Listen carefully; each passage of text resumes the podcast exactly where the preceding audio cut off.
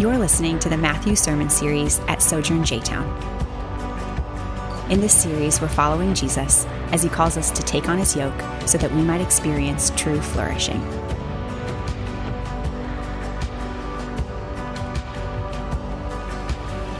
So, yeah, if you got a Bible, I encourage you to go to Matthew 22. If you don't have a Bible, the passage is on the screen.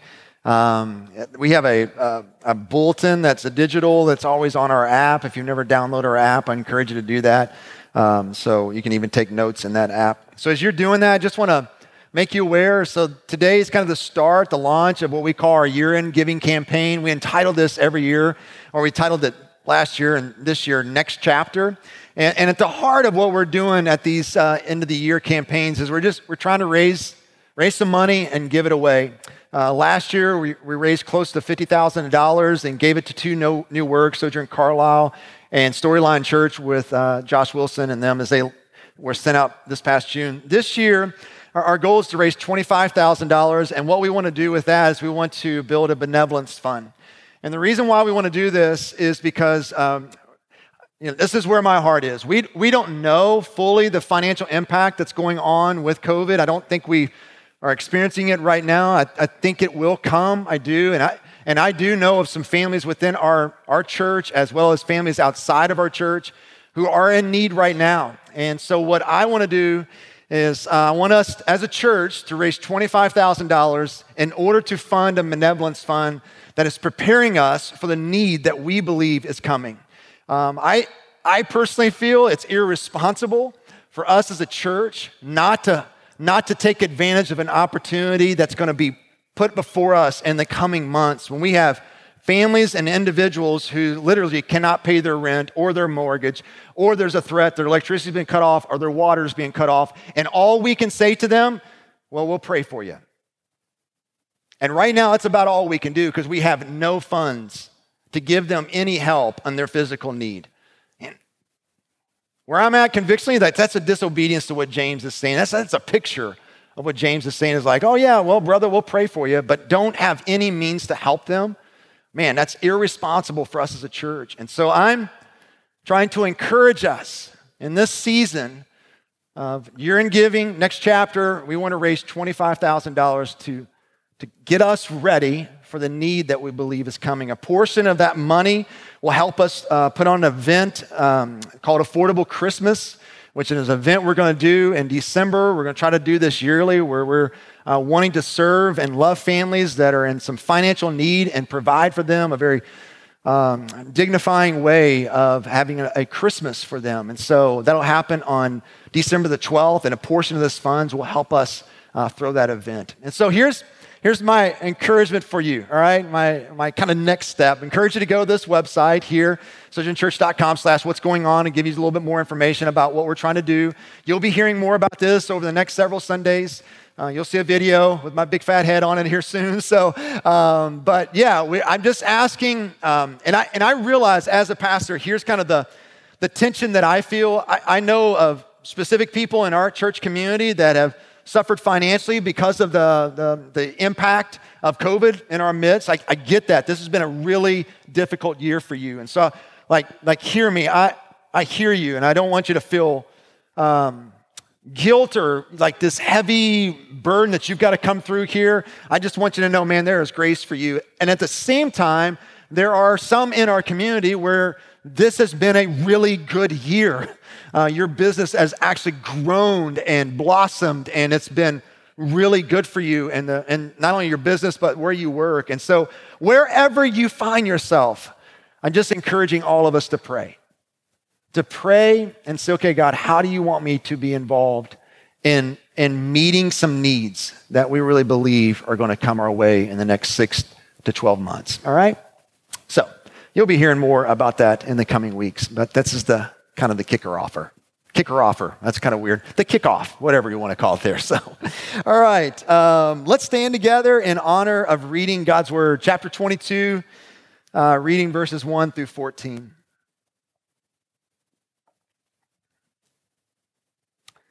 So, hear the word of the Lord.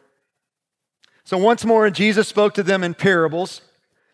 He said, This the kingdom of heaven is like a king who's, who gave a wedding banquet for his son. He sent his servants to summon those invited to the banquet, but they didn't want to come. Again, he sent out other servants and said, Tell those who are invited, see, I have prepared my dinner, my oxen and fattened cattle have been slaughtered, and everything is ready. Come to the wedding banquet. But they paid no attention and went away, one to his own farm, another to his business, while the rest seized his servants, mistreated them, and killed them. The king was enraged. He sent out his troops, killed those murderers, and burned down their city. Then he told his servants, the, the banquet is ready, but those who were invited were not worthy. Go then to where the roads exit the city and invite everyone you find to this banquet. So the servants went out on the roads and gathered everyone they found, both evil and good. The wedding banquet was filled with guests. And when the king came in to see the guests, he saw a man there who was not dressed for a wedding. And so he said to him, Friend, how did you get in here without wedding clothes? And the man was speechless.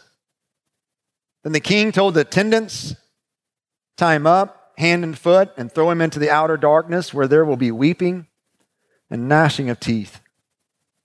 For many are invited, but few are chosen. This is the word of the Lord. Let's pray together.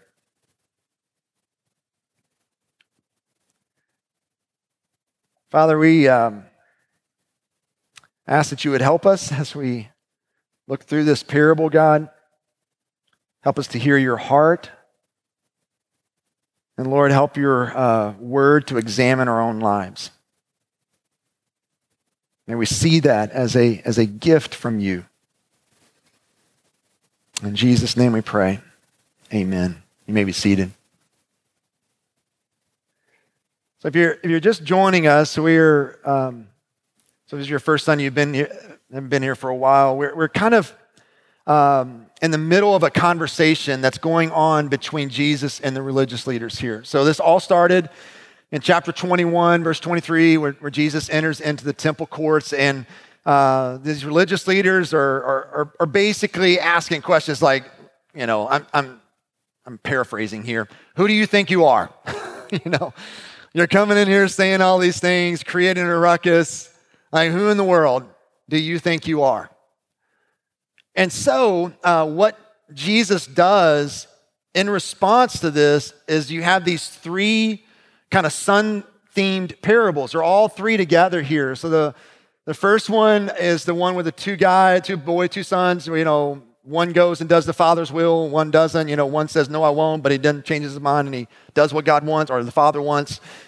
The other one says, Yes, I will, and then he goes off and never, doesn't do it. So that's the first son theme parable. The last one, uh, the second one was one we looked at last week, and it's where, you know, this, you know, owner of a vineyard plants the vineyard and has servants tend the vineyard, and he wants to collect the fruit, and they, you know, ignore, ignore, and, and eventually kill, and crazy stuff goes on there. That's, that's another son theme parable that he does. And then we have this very last one uh, where it seems to kind of increase in intensity is what we see here. And in essence, what seems to be happening here is that Jesus is pronouncing judgment on the religious leaders of this time for their uh, lack of bearing fruit. I'll come back to this later bearing fruit that's in line with the kingdom of God, and ultimately, their rejection of Jesus. And he's speaking judgment to them. These are, these are pretty hard parables. This is kind of Jesus' prophetic voice here that he's speaking. And so, I mean, I, I think you feel not the hesitation here, but there's just there's something in me, even as I read this parable again, that it's just it's hard. This is some heavy stuff that we're working through this morning. And so I want what I want to do, here, here's kind of where I'm at. And I'm not hitting on every detail here in this parable. And, and part of that is just like when you preach a sermon, you, get you got about 30 minutes, right? I can't I can't hit on every detail. And some of that is like, I kind of like that because I want your lunch conversations to maybe hit on something that maybe wasn't brought out, but it's great to have lunch conversations about that. Your community groups can kind of maybe camp out in a place where you're where it kind of like stirs your heart in here. And, and even after we get done, I'm, I'm open to have some conversations with you. There's things that are going like, what is, what's going on here? Because this is where I, I want to land the plane. There's a, there's sort of an, an epilogue, uh, for lack of a better term, that Jesus brings in in this parable that's unique. And you're going, what is going on here? And it's all about this guy not having the proper, like, wedding clothes on, right? Like, some bad things happen to this guy who doesn't come dressed right, you know? Like, I'm doing a, a, wedding a little later this evening, and, and one of the, this is the first one I've ever done on a Sunday, so uh, hopefully I'll be in tune and, and wherewithal. But one of the things I all, always ask them uh, at the, the last PMC meeting I do, I, I say, hey, what is, what's the wedding party wearing? And that may be sound really weird. I just don't want to come looking like a freak, you know, like really clashing with whatever theme they got going on. I don't want to wear a hot pink tie and everybody's in navy or I don't know. You know what I'm saying? Like, I just want to make sure I look like I'm supposed to be there. You know what I'm saying? Like, okay, maybe, I don't know. I can't, I think you're laughing a little bit and smiling. So, so there's, there's an importance of sort of, you know, making sure you look right in what you wear to a wedding. And I do think there's something here in this parable that is for us that has to do with wedding clothes. And I want to land the plane kind of better understanding what does that mean? This whole issue of wedding clothes, because that's why this guy got yanked out from the banquet. So, like, just, just briefly, so there's some similarities to this parable to the one previous. Uh, so, a king wants to celebrate. I love how Jesus compares the kingdom of heaven to a, a feast. Isn't that beautiful? It's not to a funeral, right? It's like the kingdom of heaven is, a, is, is full of joy.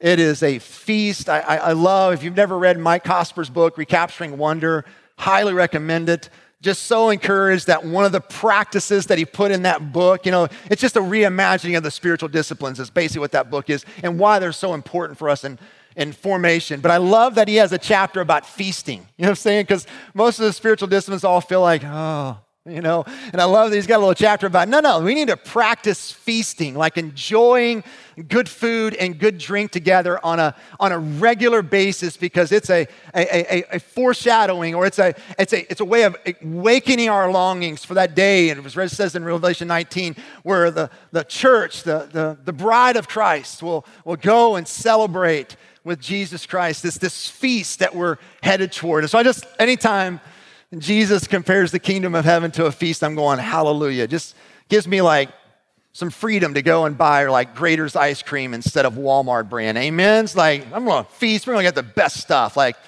all right, moving, moving on here. So uh, I love that. So it's a wedding feast, and, and so he sends out servants to invite those who have already been invited. So this is like the second invite. It's almost like we don't read this in the parable, but they, they, they, were, they were gotten a save the date card, right? You know saying? Like, save the date. My, my son's getting married. We're going to have a big feast, and I'm going to invite you to it. And they all agreed. They sent in an RSVP and said, We'll be there. So everything's ready. The king sends out the invite, and they refuse. So once again, we see a, a reflection and a, a picture of the very heart of the Father who's loves his people, very patient, gracious, sends out another group of servants. Hey, hey, come, the, the banquet's ready. And I don't know if you noticed that when we read it, but he even tells them what's on the menu. They're like, I really want you to come. This is what we're eating. Ox has been, you know, slaughtered. And I don't know if that's tasty for you or not. I never had an ox, you know what I'm saying? Like, I, it might be really wonderful, but I've had cattle, amen? Like, I've had a cow, not a whole cow, but the portions of But I love how the, the parable says that, that uh, the cattle, not, not just one cow, it's plural there. That's why the, the CSB translates as cattle, because like, this is going to be a feast. Like, my cattle, more than one, has been slaughtered. There's going to be some awesome meat sweats going on with people, amen? Right? It's like going to the the Brazilian place or whatever. So, uh, and he says, I just, I just want you to come and enjoy this with me. And then verse 5, look what it says. But they paid no attention. They don't care about the desire of the king. They don't care about the heart of the king. They took no notice, paid no attention, and went away, one to his own farm, another to his business, while the rest seized his servants, mistreated them, and killed them. The king was enraged. And he sent out his troops, killed those murderers, and burned down their city. I mean, this is where the story gets a little bizarre, right? Because you get this, get this little war going on. The city gets burned down, and the dinner's getting cold, right? it's like, we got to remember, right? Parables are made up stories, right? It's a made up story here. And Jesus is always trying to kind of get across a point and sometimes several points here about the, the kingdom of God, about the heart of God the Father, about what He wants from us. And so you gotta, there's not always a one to one correlation here. And so what Jesus is doing here, just like He did in the previous parable, in the previous parable, Jesus was foretelling what the chief priests and the elders were going to do to Him later that week. They were going to kill Him, take Him outside the camp, outside of Jerusalem's wall, and crucify Him. And so also here He's foretelling what's going to happen to the city of Jerusalem, Israel's refusal that's refusal that's, that's seen in its leadership to not respond to God's call through Jesus would lead to the destruction of their own city, the city of Jerusalem, which we saw, we didn't see, but we know in history books that it happened in 70 AD. Then look what the king does. Verse 8. Then he told his servants, The banquet is ready, but those who are invited were not worthy. Verse, verse 9 Go then to where the roads, roads exit the city and, and invite everyone you find to the banquet. So those servants went out on the roads and gathered everyone they found, both evil and good, and the wedding banquet was filled with guests. And if you're reading this, like what I want from this, or what feels kind of normal for me when I'm reading this parable, is that it should end at verse 10.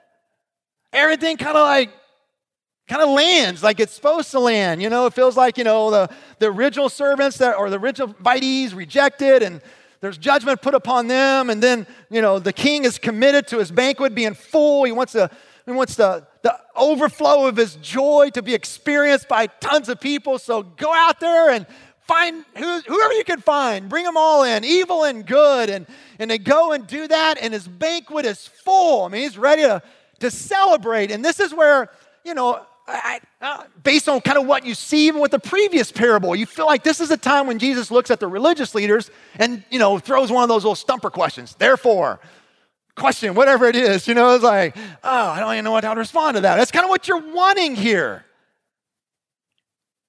But then there's this strange, like, epilogue that Jesus adds. And he says this, verse 11. When the king came to see the guests, he saw a man there who was not dressed for a wedding. And so he said to him, Friend, how did you get in here without wedding clothes? And the man was speechless. He didn't say anything.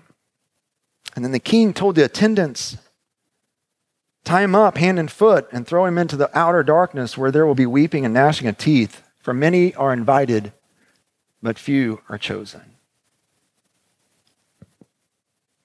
What in the world's going on here? Right? I, that sounds kind of scary. right? This guy's in the wedding banquet. He's thought he's all good. King shows up. Hey, buddy, how'd you get in here? You don't even, you don't even have the right wedding clothes. Like, what in the world? What is Jesus talking about? What, what's this whole wedding clothes thing here? So, to to kind of make sure we understand what's going on here, what I believe Jesus is trying to help us see here, we've got to keep two truths together. You got, you got to hold these in tension together. The first truth is this, and you see this in the parable. You can, you can come as you are.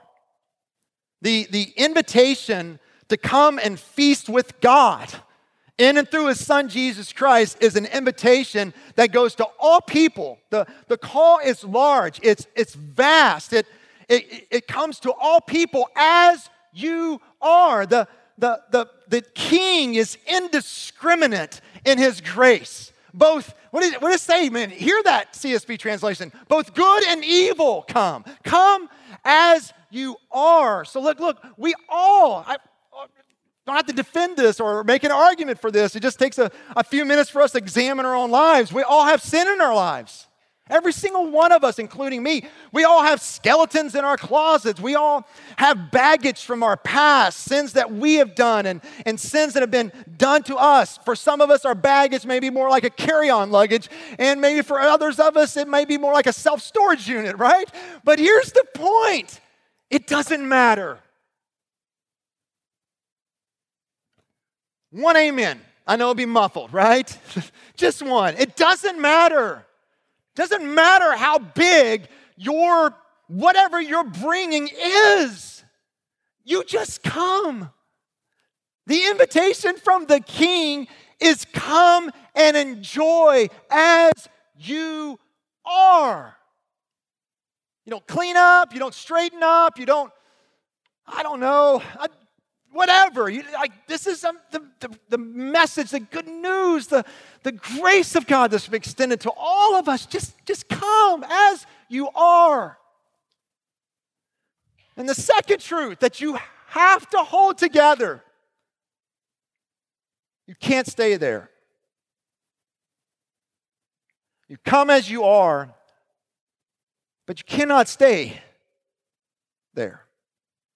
Or another way that I've said it before is this it's okay not to be okay. Like, we're broken people.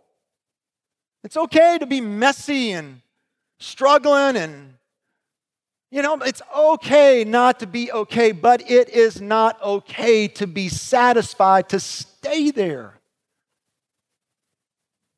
Now, where are you getting this, Lisle? Where, where, where, are, you, where are you saying this? Well, it goes back to the wedding clothes. Why was the man removed from the banquet? You know, what is the question that the king asked him? Friend, how did you get in here without wedding clothes? So, what in the world is Jesus talking about when he says wedding clothes? Some people have interpreted like this that the host in this time was responsible for providing a wedding robe. So, the, this man's fault was in the refusal to accept what was freely offered, symbolizing the free righteousness that imputed in and through Jesus Christ. So, and we believe this. I'm, yes, it's in the Bible. When you come to Christ, we say it like this what is true of Jesus is now true of you. God sees you through Christ. Jesus is fully righteous, so God sees you as fully righteous. Jesus obeyed all the commands, and that's true of him. It is also true of you. That's what imputed righteousness means. So, yes, we believe this, but I, I don't believe that's what Matthew's trying to get across here. I don't believe that's what Matthew means by wedding clothes here. And the reason why I say that is we got to remember the context. There are three parables that Jesus is responding to the religious leaders, and these three parables have a running theme, and that running theme is fruit.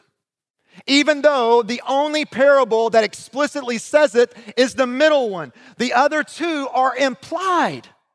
Parable number one with the son, the first son who outwardly said no, but later changes his mind and does what the father asked. The outward fruit is revealed in his inward conformity to do what the father said. The second son outwardly said, I'll go and obey you. But then what does he do? He does whatever he wants to. That's not the fruit that Jesus is after. He goes on, it gets more explicit in the second parable, and you see this. If you go back home and read it again this, this morning or this, this afternoon, whatever it is, you'll see fruit over and over in that parable. And even in verse 43, the judgment that he speaks to the religious leaders is this Therefore, I tell you, the kingdom of God will be taken away from you and given to a people producing, say it out loud, it's fruit. And then you go to parable three, and what I would put before you is just another metaphor for fruit is wedding clothes. Why do I say that? Because it's consistent within the context. One writer says it like this even though this man belongs to the new group of invitees, right? This is the new group of people that are be, being invited into the kingdom of heaven. He is one who produces no fruit. And so no, is no less liable to forfeit his newfound privilege than those who were excluded before him. He goes on to say, So to be a member of the new nation is no more a guarantee of salvation than to be born into the old Israel. It still depends on producing the fruit here symbolized by the wedding clothes. And if you would just, you know, read through the Gospel of Matthew, just kind of like um, paying attention to where you see fruit, you would recognize that this is an overwhelming theme all throughout the Gospel of Matthew. I'll highlight a few verses. Matthew 3, verses 8 through 10. I'll just jump into verse 8. John the Baptist talking to the religious leaders. Therefore, produce fruit. What? Consistent with repentance. And don't presume to say to yourselves, I'm in the family of God because I'm born a Jew. That's in, in, essence what he's saying here. For I tell you this that God's able to raise up children from Abraham from these stones. The axe is ready at the root of the trees. Therefore, every tree that does not produce good fruit will be cut down and thrown into the fire. Jesus in chapter 7 kind of similar thing here where he talks about a tree is known by its fruit. If you skip down kind of to the middle here where it starts in verse 18 where it says this, a good tree can't produce bad fruit, neither can a bad tree produce good fruit. Every tree that doesn't produce good fruit is cut down and thrown into the fire. So you will recognize them by their fruit. And then verse 21, look what he does here. Not everyone who says to me, Lord, Lord, Not everyone who confesses my name will enter the kingdom of heaven, but only the one who does what? The will of my Father in heaven. And what is that? It's fruit, obedience. It's, it's an outward reality that's also speaking to an inward change that's happened. You see it. In chapter 13, verse 8, right before uh, Jesus does this parable of the soils, and uh, it says there in the first couple verses, if you guys remember this, it says that there's a large crowd that was following Jesus, enormous crowd. And so Jesus got into a boat, went out into the middle of a lake in order for the, the crowd to hear him because it was so big. And then he shares this parable of the soils. And what I think he's also doing there, especially with Matthew adding that detail of a large crowd, what he's doing there is basically saying, Look, I'm not after this. I'm not after a thousand people following me. This is what I'm after. Verse 8 still other, other seed fell on good ground and, and produced fruit. Fruit. Some 100, some 60, some 30 times that was sown. Let anyone who has ears Listen, so look, I, I'm getting ready to say something that's a massive understatement, right? It's like so obvious, Lowell, oh, like you don't even need to state this, but I'm just going to state it anyway. Jesus cares about how you live. The grace of Jesus does not cancel how you live in this life. He cares how you treat your spouse. He cares about how you treat your children. He cares about how you treat your neighbors. He cares about how you do your work. He cares about what you think about, what you listen to, what, the, the, what you pay attention to. Like, Jesus cares about what we do on Monday. I mean, I know that's like, duh, but I don't know if we really do realize that at times. And it matters a lot.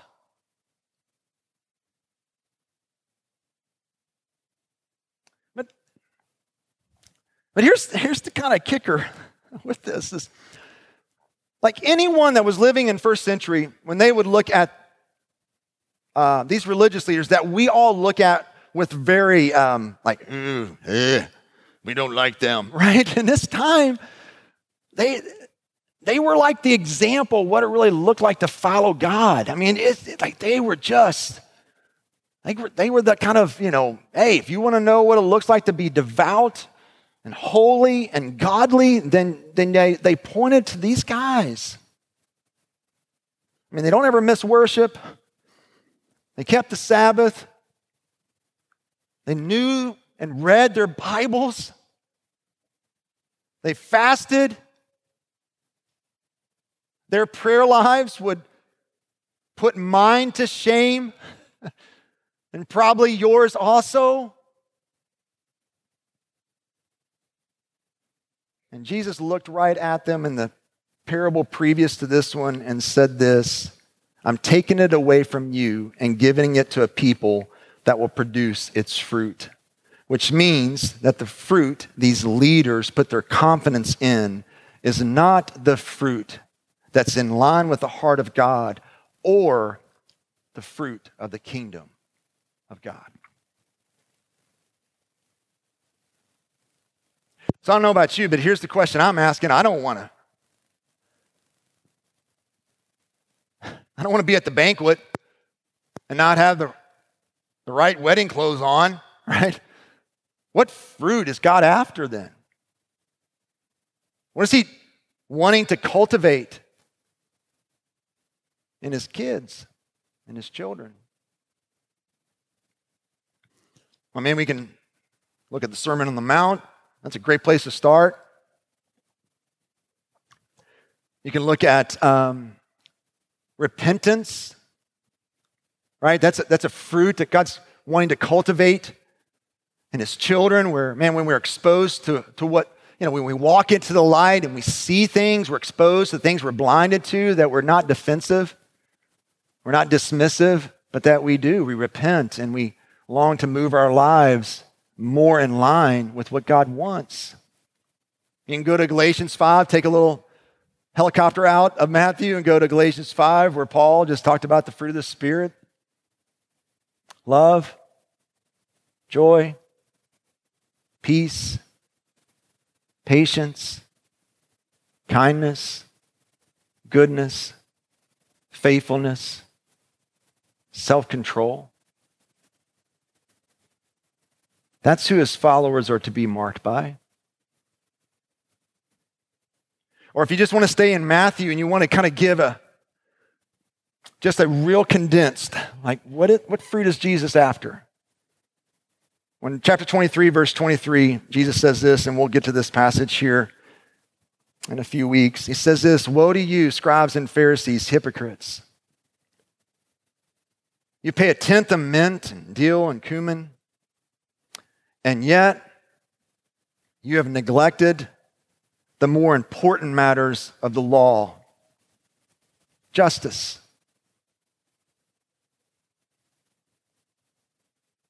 I know that's kind of a tricky word in our society, in our culture. It's very, oh man, all kinds of weird stuff happens when we hear that word right now. And we talked about this a few months ago. But we have to realize that, man, um, the Old Testament alone, this word comes up over 200 times. I don't know. I'm not that smart, but something that's repeated over 200 times seems like it might be important, right? Don't you, as a parent, whatever's important to you, you say it probably a million times, amen? Like, and they're 20 years they're with you or whatever. You maybe 30 years they're with you. I don't know, but like in your home is what I mean, not whatever. Um, the basic level, justice means to treat people equitably. The justice or the justness of a society, or I would say God's church, is measured, but how it protects and cares and treats those who are weak, and vulnerable, disadvantaged. This, this is the fruit that God wants out of his people.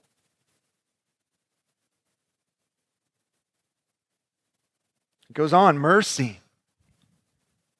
Mercy's definitely closely related to forgiveness, but it, but it is, it's, it's, it's even beyond that. Mercy is a, is a generous attitude that strives to see things from someone else's point of view. Did you hear that? It's a generous attitude that strives, that works to see something from someone else's point of view. This is the fruit that is to mark the people of God justice, mercy. Mercy is, is slow to take offense, slow to take offense. Or gloat over another's failings. It doesn't entertain revenge fantasies. Mercy is taking a, a less rigid and more loving approach to those we disagree with or even are at odds with. This is the fruit that Jesus wants from his church. And faithfulness, walking in obedience to God, not just obeying the letter of God's law, but also its spirit, holiness, purity, body, and heart, living with a deep awareness of our total dependence upon God. This is what he's after. The more important matters of the law were neglected justice, mercy, and faithfulness. These things should have been done without neglecting the others. It's not that he's against practices or discipline or tithing, he's all for that. But that's not the weightier matter. Justice, mercy, faithfulness. That's what I want from my people. That's the fruit I'm after. Or a way you can sum it up with one word is love. One writer says it like this True faith in God's imputed righteousness moves believers to want to be righteous, not just do righteous things, but want to be righteous. Personally, not as a basis of standing before God, only Jesus can do that, but as an evidence of wanting to please the Father, just like we see in the parable of the two sons, who was gracious enough to invite the gift of the Holy Spirit given with faith moves believers to want to be holy. And he goes on and says, God wants good people. And if we don't want to be good or don't even want to try or don't think it's even necessary to want to try, or if we see the Christian's gospel as simply a making safe, a permission to live as one pleases unconditionally, then hear this. This parable warns that's the point. Jesus is going, look, there's a the nation of Israel and its leaders made the massive assumption that I'm part of God's family because I'm a Jew. He's coming saying, No, that's not what gets you in. You did not produce the fruit that is consistent with the kingdom of God and the heart of God. It's being taken away from you. And here, just in case we think we're self you know, righteous and get a little arrogant. This is a message to the new invitees, which is us. We also cannot presume on the grace of God just because I roll into church every Sunday. Or just because I walked an aisle when I was eight years old and prayed a prayer. Just because, you know, I went to confirmation class and did all the steps. That doesn't necessarily mean that you are his child.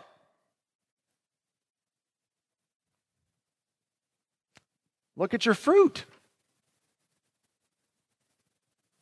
Are you marked by a desire to treat those that are um,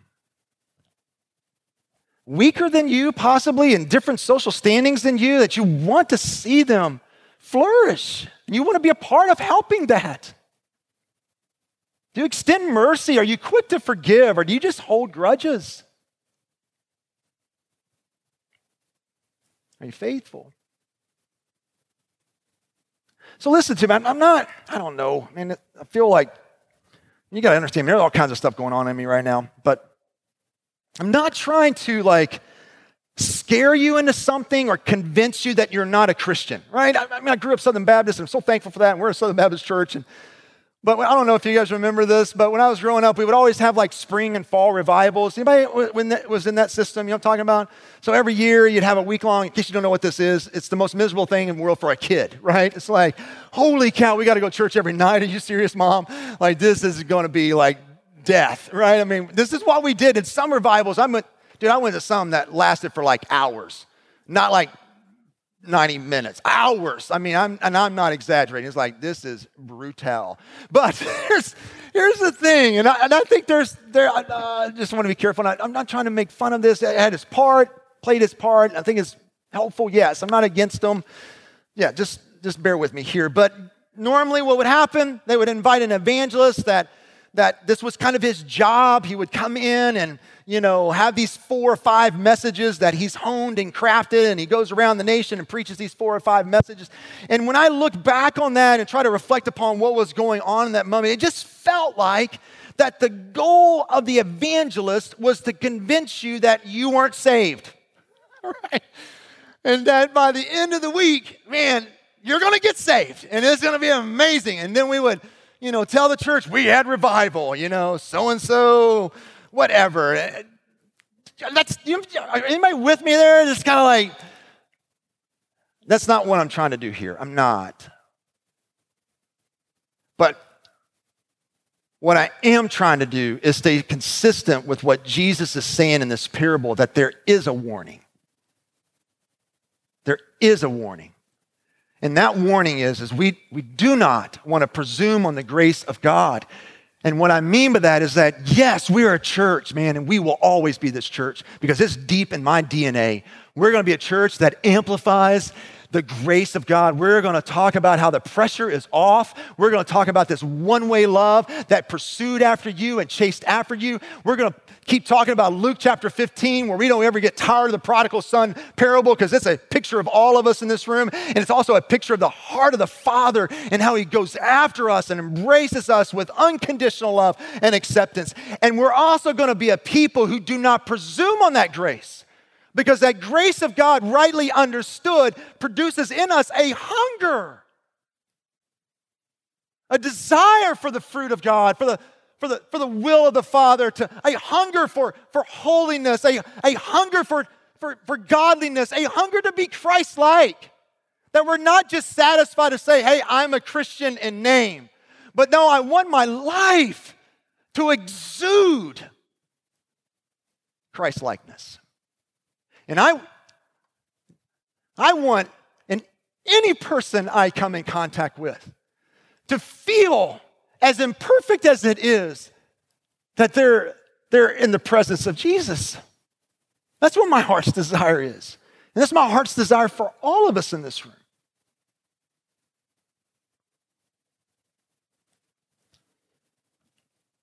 So, do you have that hunger? Do you want to want to do the Father's will? Did you hear that? Do you want to want? We don't always do the Father's will, but man, when the Spirit of God is in us, there's a want to want that.